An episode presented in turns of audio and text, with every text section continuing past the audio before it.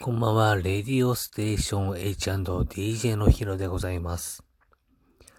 今日は早速、前回のドラマの続きを、えー、進めていきたいと思ってます。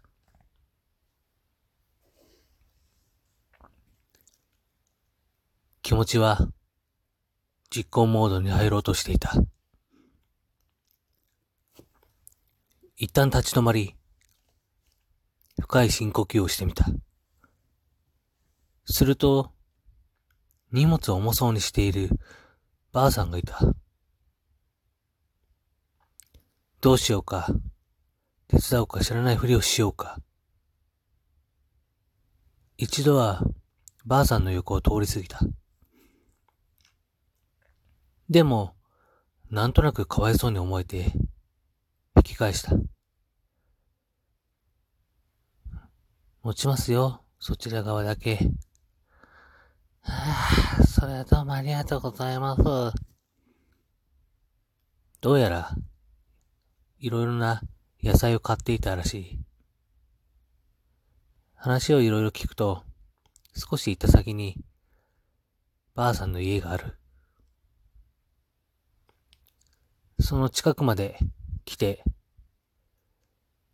今まで持っていた荷物を離した。ありがとう。みんな手伝ってくれないのに。あんたは手伝ってくれて、きっと、優しい心の持ち主なんだね。そこで、ばあさんとは別れた。ばあさん、あなたに言ってあげたい。自分は、そんな高尚な人間ではない。だって、これから人を早めに行くのに。こんな人間と関わったことを、神様、どうか、許してください。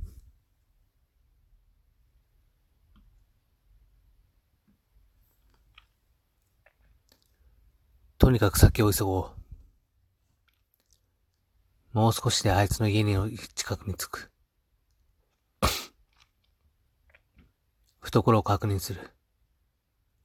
ちゃんとある。触れると、冷たさを感じる。まだ使用していない、綺麗な冷たさ。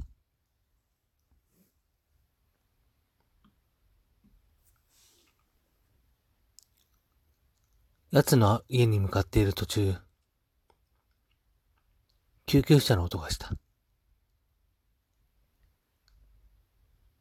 俺が刺した後、あいつも誰かに発見されて、ああいうのに乗るんだな。まあ、助かるかどうかは知らないけど。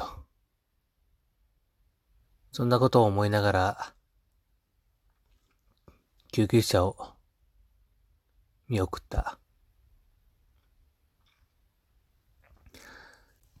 自分の横を通り過ぎていった。救急車は前方の角を左に曲がっていた。その方角には、あいつが住む部屋がある。少し小走りで救急車の後を追った。角を曲がる。するとなぜか、あいつが住む部屋に隊員が駆け上がっていくのが見えた。これは一体どういうことだろう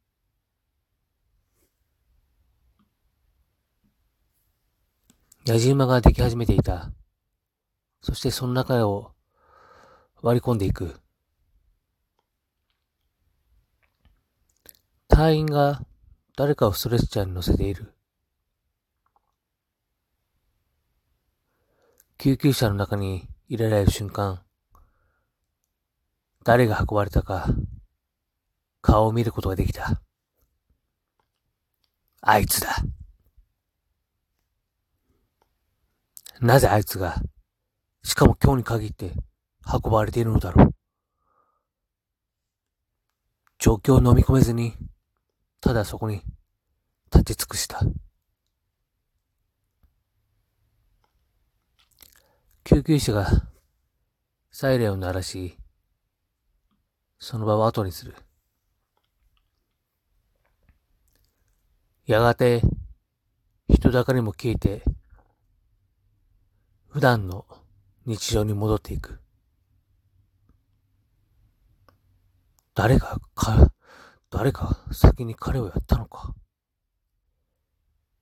いや、出血している様子もなかったし、ストレッチャーでは運ばれていたが、隊員が慌てふためいたような様子もなかった。でもあいつは、運ばれていった。私は急に力が抜けてしまった。